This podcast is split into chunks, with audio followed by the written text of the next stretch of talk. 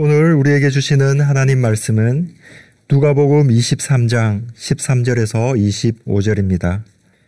빌라도가 대제사장들과 관리들과 백성을 불러 모으고 이르되 너희가 이 사람이 백성을 미혹하는 자라 하여 내게 끌고 왔도다.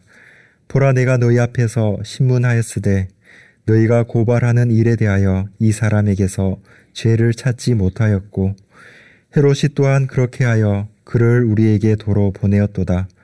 보라 그가 행한 일에는 죽일 일이 없느니라. 그러므로 때려서 놓겠노라. 우리가 일제히 소리 질러 이르되 이 사람을 없이 하고 바라바를 우리에게 놓아 주소서 하니 이 바라바는 성중에서 일어난 밀란과 살인으로 말미암아 옥에 갇힌 자라라. 빌라도는 예수를 놓고자 하여 다시 그들에게 말하되 그들은 소리 질러 이르되 그를 십자가에 못 박게 하소서 십자가에 못 박게 하소서 하는지라. 빌라도가 세 번째 말하되 이 사람이 무슨 악한 일을 하였느냐? 나는 그에게서 죽일 죄를 찾지 못하였나니 때려서 놓으리라 하니. 그들이 큰 소리로 재촉하여 십자가에 못 박기를 구하니 그들의 소리가 이긴지라. 이에 빌라도가 그들이 구하는 대로 하기를 언도하고 그들이 요구하는 자 곧 밀란과 살인으로 말미암아 옥에 갇힌 자를 놓아주고 예수는 넘겨주어 그들의 뜻대로 하게 하니라. 아멘.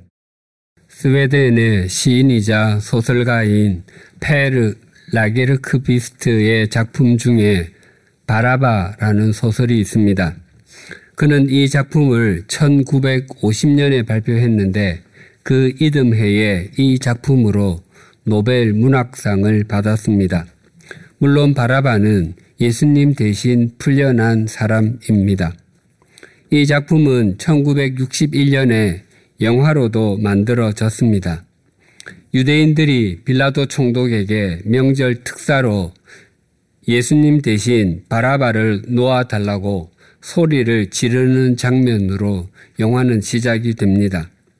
군인들이 예수님을 채찍으로 때리고 붉은 옷을 입히고 머리에 가시관을 씌워서 십자가를 지우고 끌고 가는데 풀려난 바라바는 이전에 놀던 친구들과 파티를 하면서 그 모습을 창을 통해서 보았습니다. 바라바가 옛날에 같이 놀던 사람 중에 레이첼이라는 매춘부가 있었는데 그는 그리스도인이 되어 있었습니다. 레이첼인 바라바에게 그분은 하나님으로부터 온 분이시며 서로 사랑하라라고 하셨다고 말하는 순간에 해가 빛을 잃고 온 세상이 암흑천지가 되었습니다. 그러나 바라바는 그 사랑을 육체적인 것으로 생각했습니다. 레이첼은 한센 병자들에게 복음을 전하다가 체포되었습니다. 재판관은 수백 명도 더 되는 사람 앞에서 판결하길 레이첼이 하나님을 모독, 하나님의 이름을 모독했고 혹세무민, 즉 세상을 어지럽히고 백성을 미혹하여 속인 반역죄로 돌에 맞아 죽는 투석형에 해당한다고 선고했습니다. 그러고는 그 여인을 고발한 사람이 먼저 돌을 던질 것이라고 말하고서는 한 사람에게 돌을 던지도록 했습니다. 그런데 놀랍게도 그 사람은 시각장애인이었습니다. 거짓 증인이었던 것입니다. 시각장애인이 물었습니다. 내가 무엇을 해야 하죠? 옆에 있던 군인이 돌을 손에 쥐어주며 말했습니다. 이 돌을 저 여자에게 던져라. 시각장애인이 말합니다. 내가 왜 저 여자에게 돌을 던져야 하죠? 나는 아무것도 모르는데요. 군인이 말합니다. 당신이 고발했잖아. 고발하는 사람이 돌을 먼저 던지는 법이야. 그렇지 않으면 너도 저 사람 옆에 서게 될 거야. 그 말을 듣고 있던 레이첼이 말했습니다. 빨리 던지시오. 당신이 주저하면 내가 두려워질 거예요. 군인이 시각장애인의 손을 잡고서 돌을 던졌습니다. 그리고 돌을 군인이 돌을 던지자 그 다음에는 수백 명의 사람들이 돌을 던졌습니다. 그렇게 레이첼은 순교했습니다. 그 모습이 바라바에게 충격이었지만 그는 이전 생활로 되돌아갔습니다. 그는 성전으로 운반하는 돈을 강도질 하다가 사람을 죽였습니다. 바라바는 제목으로 하면 또 사형 선고를 받아야 했지만 명절에 풀려난 죄수는 관례상 다시 사형시킬 수 없었습니다. 그래서 빌라도는 바라바를 유황 광산으로 보냈습니다. 바라바는 바라바를 죽일 수 없다. 바라바는 죽을 수가 없다. 그가 나 대신 죽었다라는 말을 되뇌었습니다. 유황 광산으로 보내어진 바라바는 신성한 황제 티베리우스라는 글이 새겨진 목걸이를 제수 표식으로 받았습니다. 유황 광산에서는 2인 1조로 제수 두 사람의 발을 하나씩 쇠사슬로 묶었습니다. 그러다가 한 제수가 죽으면 다른 제수와 또 발을 묶었습니다. 바라바는 광산에서 죽을 고생을 했습니다. 매일 사람들이 죽어서 나갔고 유황으로 인해서 실명한 노인도 만났습니다. 바라바는 그곳에서 20년을 보냈습니다. 그러던 어느 날 짝이 바뀌어서 사크라는 젊은 사람과 함께 발을 묶게 되었습니다. 그는 그리스도인이었습니다. 사아크는 통성명을 하다가 바라바라는 이름을 듣고 두 사람은 격투를 벌였습니다. 사아크가 물었습니다. 당신 대신 누가 죽었는지 아느냐? 바라바는 나는 그가 서로 사랑하라 라고 말했다는 것은 안다 라고 답했습니다. 바로 그때 광산이 무너졌습니다. 그 붕괴 사고로 단 두 사람, 바라바와 사크만 살아남고 모두 죽었습니다. 후에 두 사람은 금투사 훈련소로 보내졌습니다. 그곳에서 바라바는 약간의 심경의 변화가 있었습니다. 사악근은 바라바의 죄수 목걸이 뒤에 십자가를 새겨 주었습니다. 원형 경기장에서 수많은 관중 앞에서 여러 검투사가 싸웠는데 오직 이기는 사람만 살아남았습니다. 그 훈련소에서 두 사람은 검투 기술을 배우는 도중에 수모를 당하기도 했지만 점점 뛰어난 검투사가 되었습니다. 마침내 사하크가 다른 검투사들과 경기하게 되어 다른 검투사의 목에 칼을 겨누게 되었을 때 수많은 관중은 죽이라고 소리를 질렀습니다. 그러나 그는 그렇게 하지 않았습니다. 아니 그리스도인으로서 그렇게 할 수가 없었습니다. 경기를 마친 후 다른 금투사들이 사크를 비난했습니다. 관중들이 화가 났어. 사람들이 피를 원한다는 말이야. 만약 황제가 계시는데도 그렇게 선택했다면 너는 살아남지 못했을 거야. 그때 사하크는 이렇게 답했습니다. 나는 오직 하나님만 선택하고 그분은 인간이 상상할 수 없을 정도로 위대하시고 그분은 생명을 귀하게 여기셔. 바라바는 그를 염려하는 마음으로 조용히 입 닥치고 있어 라고 소리를 질렀습니다. 그러나 사크는 계속 말을 이어갔습니다. 그분은 우리 위에 계시고, 우리 주위에 계시고, 우리 안에 계셔. 그분은 우리에게 한 법만 갖고 계셔 사랑의 법이지 그 사랑은 그의 아들을 인간의 생명을 살리기 위해서 이 땅에 보내신 거야. 그분은 죽으시고 부활하셨지. 내가 말한 것이 진실인지 아닌지는 여기에 있는 바라바에게 직접 물어봐. 그는 자신의 눈으로 하나님의 아들을 보았어. 검투사들이 물었습니다. 바라바 그 사람을 봤어? 본 것을 말해봐. 바라바는 답변했습니다. 오래전에 그 사람을 보았어. 어떤 사람들은 그가 하나님의 아들이라 하더군. 결국 바라바와 사크는 사람들을 선동한 죄로 끌려갔습니다. 사크는 자신은 그리스도인이며 주님께 속겠다고 고백했습니다. 심판관은 만약 사람들 앞에서 공적으로 예수 그리스도에 관한 것이 거짓이라고 고백하면 살려주겠다고 했습니다. 하지만 사크는 내 생명을 잃는 것은 두렵지 않습니다. 나는 그분의 것입니다. 라고 고백하고 순교의 제물이 되었습니다. 심판관은 바라바에게도 너도 같은 신을 묻느냐고 물었습니다. 그러나 바라바는 나는 신을 믿지 않습니다. 이해하지 못합니다. 라고 말했습니다. 얼마 후에 바라바는 당시 최고의 검투사와 경기를 벌여 승리하고는 황제로부터 모든 죄를 죄로부터 사면받고 자유인으로 살아갈 수 있도록 허락을 받았습니다. 그때 로마에 대화재가 일어났습니다. 사람들은 기독교인들이 불을 질렀다고 말했습니다. 바라바는 새로운 세상이 오는 줄 알고 여기 저기에다 불을 지르다가 체포되어 그리스도인들이 갇혀 있는 곳에 투옥되었습니다. 그곳에서 한 지도자가 말했습니다. 이 불은 우리가 지른 것이 아닙니다. 이런 방법으로는 세상이 만들어지, 새, 새로운 세상이 만들어지지 않습니다. 당신은 틀렸습니다.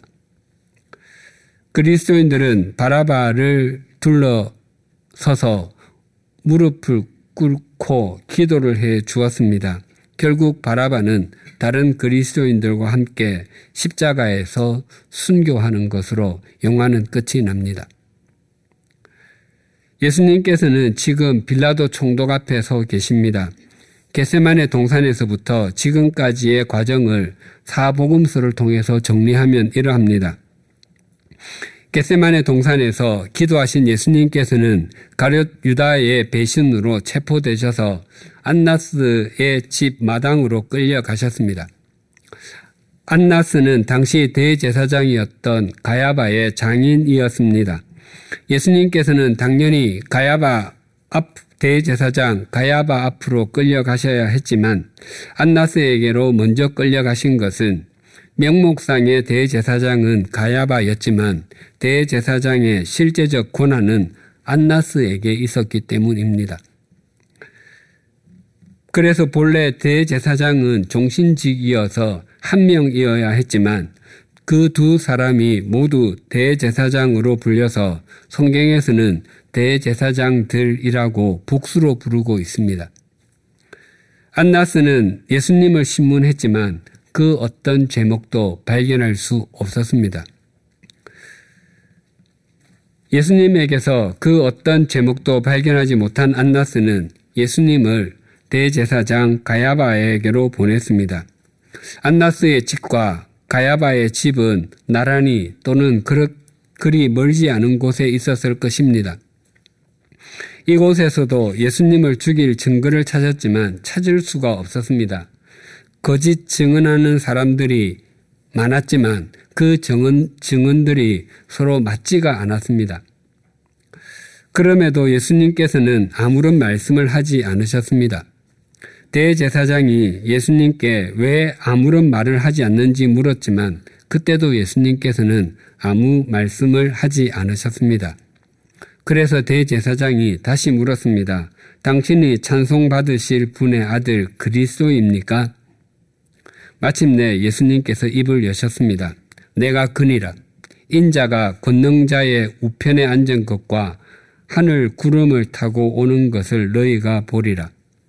이 대답에 사람들은 예수님의 얼굴에 침을 뱉기도 하고 얼굴을 가리고 주먹으로 치기도 했습니다. 그리고 대제사장은 자기 옷을 찢었습니다. 대제사장의 옷은 에봇이라고 합니다. 그 옷은 일반인들이 입는 옷과 달랐던 것은 말할 필요도 없고 대제사장들이 입는 옷과도 달랐습니다.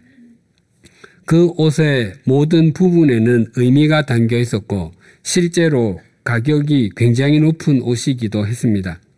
무엇보다도 그 옷은 찢어지지 않도록 만들어져 있었습니다.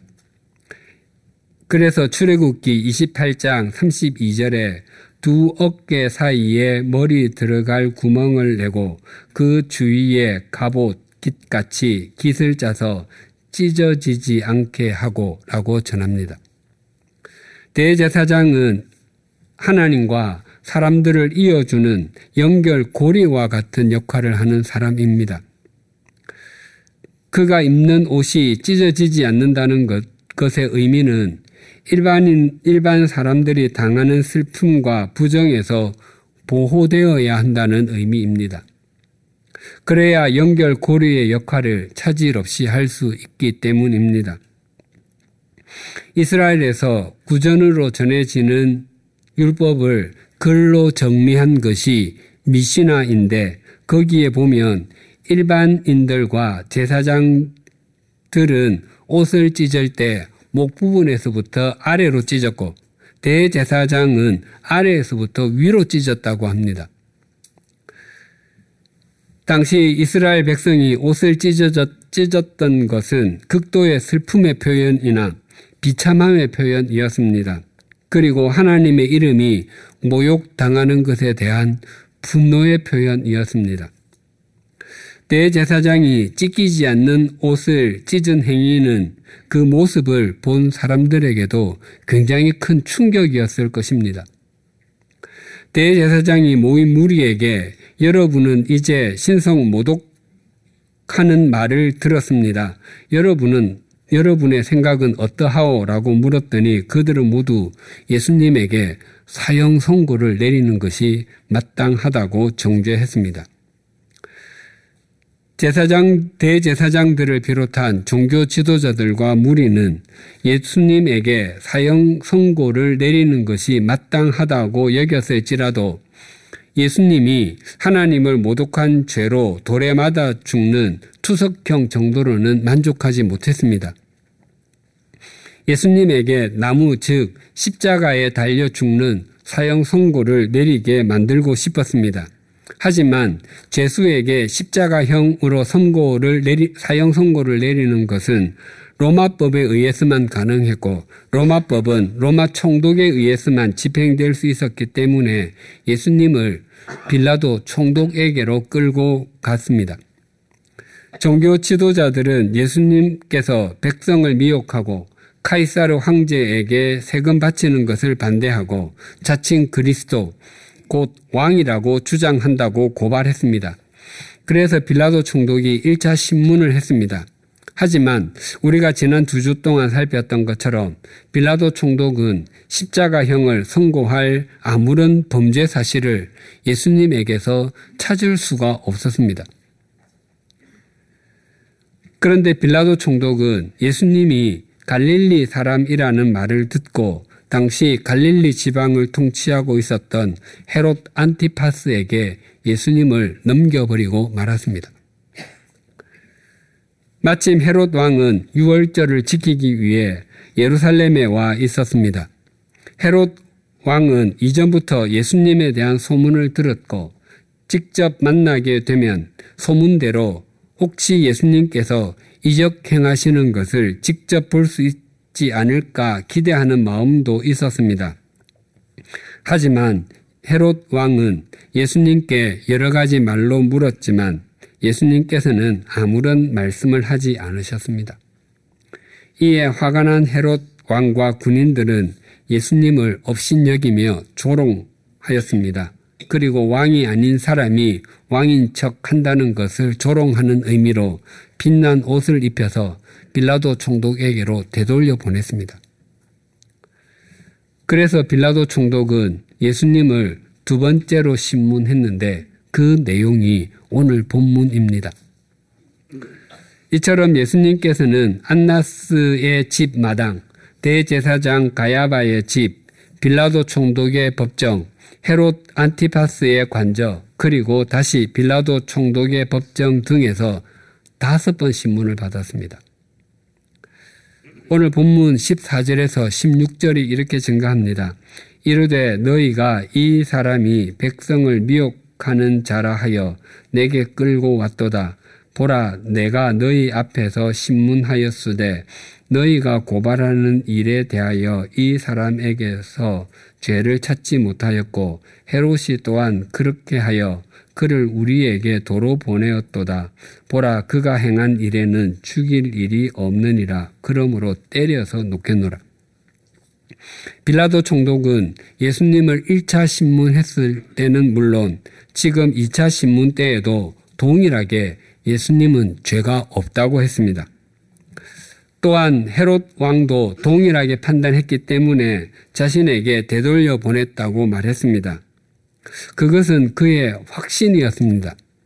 그가 그렇게 판단하는 데는 적어도 두 가지의 이유가 있었습니다.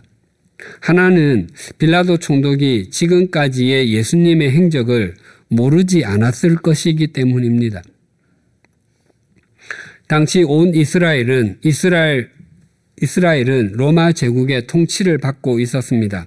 그 중에서 이스라엘의 남쪽 유대 지방을 다스리기 위해서 파견된 최고 행정관이 빌라도 총독이었습니다. 이스라엘 중에서 자치를 허용받은 곳도 있었지만 빌라도 총독은 로마 제국에서 파견된 최고의 관리로서 이스라엘 전역에서 일어나는 크고 작은 일들을 보고받았을 것입니다. 누가복음 13장에 보면 몇몇 사람이 예수님께 와서 굉장히 충격적인 이야기를 들려주었습니다.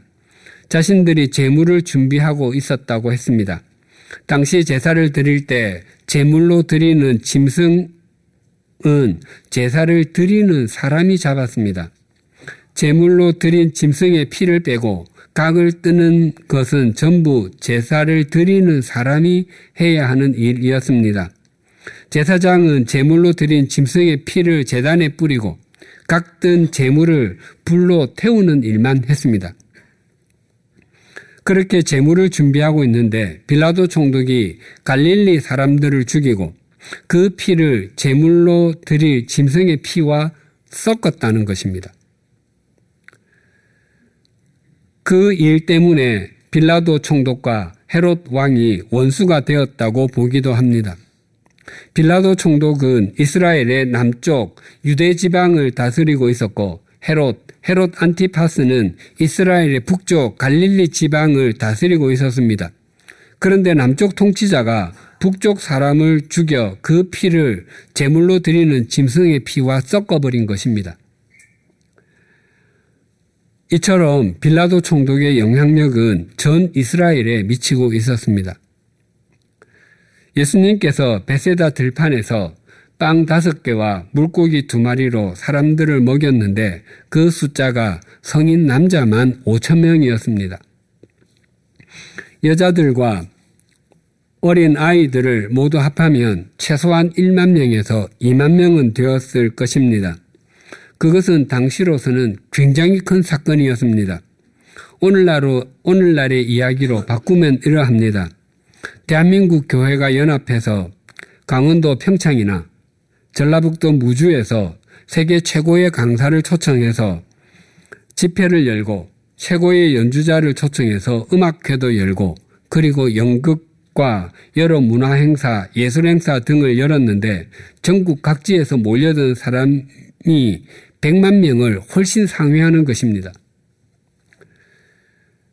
그러면 우리나라 일간지에 일면을 장식하게 될 것이고 여러 방송국에서 앞다투어 방송할 것입니다. 또한 무슨 일이 일어나고 있는지 온 국민의 시선이 쏠릴 것입니다. 그래서 오병 이어의 사건은 신앙적으로는 우리에게 참 중요하지만 헤롯 왕이나 빌라도 총독은 물론 로마 제국에게도 굉장히 민감한 일이었습니다. 그때 만약 예수님께서 로마 제국의 통치 이념과 가치에 반하는 말이나 행동을 했다면 벌써 체포되었을 것입니다. 그리고 예수님께서 성전에서 가르치실 때 유월절을 지키기 위해서 세계 곳곳에서 온 수많은 유대인들이 있었고 그들이 말씀을 들었습니다. 그때도 사람들을 정치적으로 선동하는 내용이 있었다면 예수님은 이미 체포되셔서 감옥에 있었을 것입니다. 그래서 빌라도는 예수님을 처형할 죄가 없다고 거듭해서 말했던 것입니다. 또 하나의 이유는 그의 아내 때문이었습니다.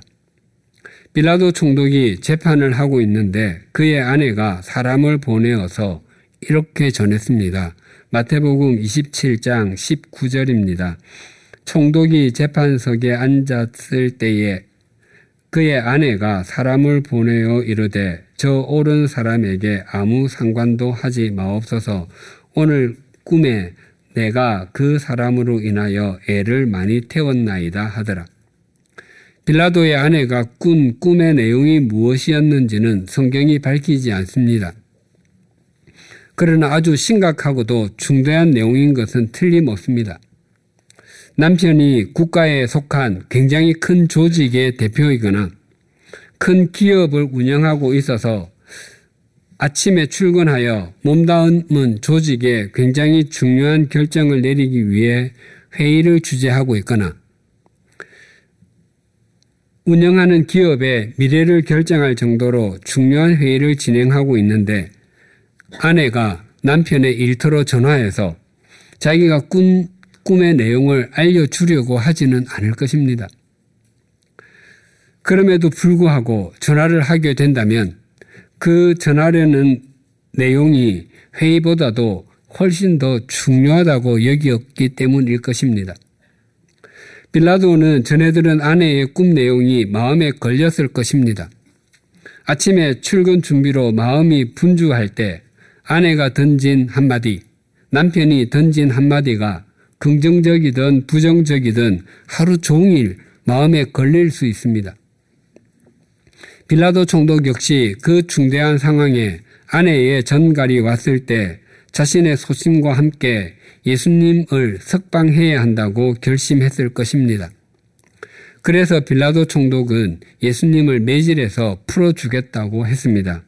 그럼에도 예수님을 십자가에 못 박아야 한다는 유대인들의 생각에는 조금의 흔들림도 없었습니다. 18절이 이렇게 증가합니다. 무리가 일제히 소리 질러 이르되 이 사람을 없이 하고 바라바를 우리에게 놓아 주소서 하니 무리는 한 목소리로 소리를 질렀습니다. 소리 질러에 해당하는 단어가 아나크라조인데 이 단어는 있는 힘을 다해서 소리를 지르다입니다. 무리는 자신이 낼 수 있는 가장 큰 소리를 질렀던 것입니다. 무리가 바라바를 우리에게 놓아 주소서라고 말한 이유는 당시 명절이 되면 죄수 한 사람을 놓아주는 전례가 있었기 때문이었습니다. 마치 우리나라에서 광복절과 같은 국가 경축일에 죄수들의 형을 감해주거나 석방해 주는 것과 같습니다. 어떤 죄수가 무슨 죄를 지고 복역하고 있든지 명절에 풀려나게 되면 이전의 죄를 묻지 않고 풀어주고는 자유인으로 살아갈 수 있게 해 주었습니다. 무리가 있는 힘을 다해서 외치며 풀어달라고 하는 바라바가 어떤 인물인지 19절이 이렇게 증가합니다. 이 바라바는 성중에서 일어난 밀란과 살인으로 말미암아 옥에 갇힌 자르라. 바라바는 억울하게 살인 누명을 쓰고 옥살이를 하며 악마의 섬이라 불리는 곳에서도 탈출을 꿈꾸었던 빠삐용과 같은 사람이 아니었습니다. 또한 누명을 쓰고 죄수가 된 주인공이 20년을 준비해서 마침내 탈옥에 성공한 것처럼 쇼생크 탈출을 꿈꾸던 사람도 아니었습니다. 그렇다고 어린 자식들은 배고프다고 울고 음식 살 돈은 없고 해서 가게의 물건을 가져오거나 남의 집 담을 넘은 생계형 범죄자도 아니었습니다. 그는 사람들을 선동해서 때를 지으면, 지어 다니면서 다른 사람의 재산을 탈취하고 살인도 서슴지 않는 범죄자였습니다. 요한복음에서는 한 단어로 이 빌라도를 표현하는데 강도입니다. 그 단어는 문자 그대로 약탈자, 도적이라는 뜻입니다. 강도의 가장 큰 특징은 자기 자신의 욕망을 위해서 사는 인생입니다. 자신이 좀 더 많이 가지고, 좀 더 많이 누리고, 더 많이 많이 쾌락 속으로 들어가기 위해서 다른 사람을 어렵게 만들고 병들게 만들고 심지어 죽게까지 하는 것이 강도질입니다. 그래서 바라바가 어떤 인물인지를 25절에서도 다시 19절의 말을 반복합니다. 그만큼 바라바는 풀려날 수 없는 사람인데 풀려났다는 것입니다. 자기 욕망을 성취하기 위해서 다른 사람의 재산과 생명을 강탈하는 바라바와 그 바라바를 미끼 삼아 자기 욕망을 이루기 위해서 예수님을 십자가에서 못 박으라고 있는 힘을 다해 소리를 지르는 대제사장들을 위시한 종교 지도자들과 무리의 모습이 다를 바가 하나도 없습니다. 그런데 말입니다. 도대체 누가 바라바입니까? 바라바는 아들을 뜻하는 헬라어 단어 바르와 아버지를 뜻하는 단어 아바의 합성어입니다. 즉 바라바는 아버지의 아들, 즉 사람의 아들이라는 뜻입니다. 그러니까 예수 그리스도는 하나님의 아들이시고 바라바는 사람의 아들입니다. 그러므로 바라바는 모든 인류를 대표하는 인물과 같습니다. 즉 바라바는 우리 각자의 자화상과 같은 인물입니다. 빌라도 총독이 이렇게 묻는 것과 같습니다. 내가 누구를 놓아 주기를 원하오? 강도 정한조입니까? 예수 그리스도입니까? 사람들은 정한조를 외쳤습니다. 사람들은 예수 그리스도를 외쳐야 했습니다. 그러나 무리는 정한조라고 우리 각자의 이름을 있는 힘을 다해서 외쳤습니다. 그래서 예수님께서 죽으셨습니다. 서두에 말씀드린 영화에 의하면 바라바는 예수님 대신 얼떨결에 풀려났습니다. 그리고 중간중간에 자신이 예수님 대신 풀려났다라고 말하기도 했습니다. 그러나 그것은 그의 진심도 아니었고 신앙 고백은 더더욱 아니었습니다. 그것은 단순한 사실이었습니다. 그러나 시간이 갈수록 그의 말에는 그의 마음과 믿음이 점점 더 묻어 났습니다. 결국 그는 그리스도인으로 십자가에서 죽으면서 중심으로 그 고백. 내가 예수님 대신 풀려났습니다. 예수님께서 내 대신 죽으셨습니다. 라고 고백을 드리며 세상을 떠났습니다. 마침내 그는 자기 믿음의 정점에서 이 세상에서 마지막 숨을 내어 쉬었던 것입니다. 우리의 믿음의 여정도 동일합니다. 예수님께서 나를 대신해서 십자가에서 피를 흘려주시고 나를 하나님의 자녀로 하나님 나라의 백성으로 삼아 주셨다는 것이 그것을 수용하는 것이 믿음의 출발점이지 종착점은 아닙니다.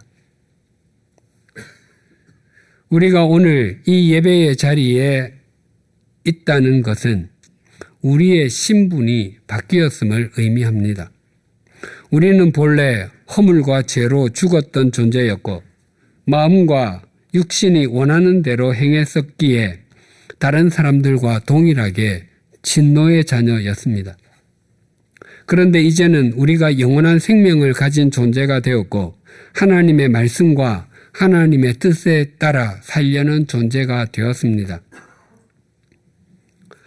우리가 하나님의 자녀가 되고 하나님 나라의 백성이 된 것이 전적인 은혜라고 한다면 하나님의 자녀답게 사는 것과 하나님 나라의 백성답게 행하는 것은 우리의 책임이자 의무입니다.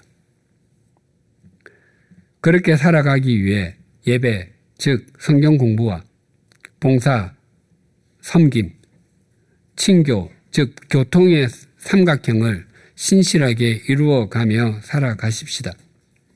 주일 예배와 구역 성경 공부, 세신자 반, 성숙자 반, 사명자 반, 양화지 모교 강좌 등 말씀으로 우리를 가꾸어 가는 것을 게을리 하지 마십시다. 또한 주일 예배를 위해 예배 공간을 청소하는 토요 관리 봉사와 봉사자들을 음식으로 섬기는 주방 봉사, 교우들이 원활하게 예배 드릴 수 있도록 섬기는 차량 안내 봉사를 비롯하여 교회에는 다양한 종류의 봉사자가 필요합니다. 봉사는 표면적으로는 다른 사람을 위한 것이지만 시간이 지나고 나면 바로 자기 자신이 가장 큰 수혜자라는 것을 봉사자는 압니다. 물론 우리가 교회 밖에서도 그리스도인으로서 사람을 섬겨야 함도 잊지 마십시다. 이런 예배와 봉사를 통해서 성도의 친교가 깊어집니다. 이제부터 우리 각자가 예수님 대신 풀려난 바라바임을 직시하고 우리가 우리 각자가 예수님과 맞바꾸어진 존재라는 것을 잊지 말고 거기에 걸맞게 살아가십시다. 우리가 그렇게 살아가면 살아갈수록 영원에 잇대어진 우리의 삶이 더욱 가치를 바라게 될 것이고 하나님의 백성다운 삶이 더욱 의미를 더하게 될 것입니다. 우리가 그런 삶을 살 수 있도록 세상을 이기신 주님께서 언제나 우리 앞서 걷고 계시기에 우리는 그 은혜를 입어 우리의 믿음과 삶을 성숙하게 가꾸어 갈 수 있습니다. 그때 우리는 영원히 승리하는 그리스도인이 됩니다. 기도하시겠습니다. 하나님 아버지, 오늘 말씀을 통해서 누가 바라바인지를 깨닫게 해주셔서 감사합니다. 또한 무리가 있는 힘을 다해서 왜 예수 그리스도를 부르지 않고 바라바를 불렀는지 그 이유를 되새기게 해주셔서 감사합니다. 무리는 자신들의 뜻을 관철하고 자신들의 욕망을 성취하기 위해서 바라바를 불렀지만 그것이 바로 우리 각자를 영원히 살리기 위한 하나님의 은총임을 알았습니다. 그러나 바라바처럼 소리를 지르는 무리처럼 우리도 우리의 욕망을 성취하기 위해서 참 많이 발부둥 쳤음을 고백합니다. 그럼에도 우리가 오늘 이 모습으로 하나님 앞에서 예배를 드릴 수 있음은 하나님께서 우리가 알지도 깨닫지도 못하는 방법으로 역사하여 주시고 인도하여 주셨기 때문임을 고백합니다. 우리의 일생이 점점 더 하나님의 자녀다운 인생으로 성숙해 가게 하여 주시옵소서 특별히 예배, 봉사, 친교의 삼각형을 아름답게 만들어가는 우리의 삶과 믿음이 되게 하여 주시옵소서 예수님의 이름으로 기도드립니다. 아멘.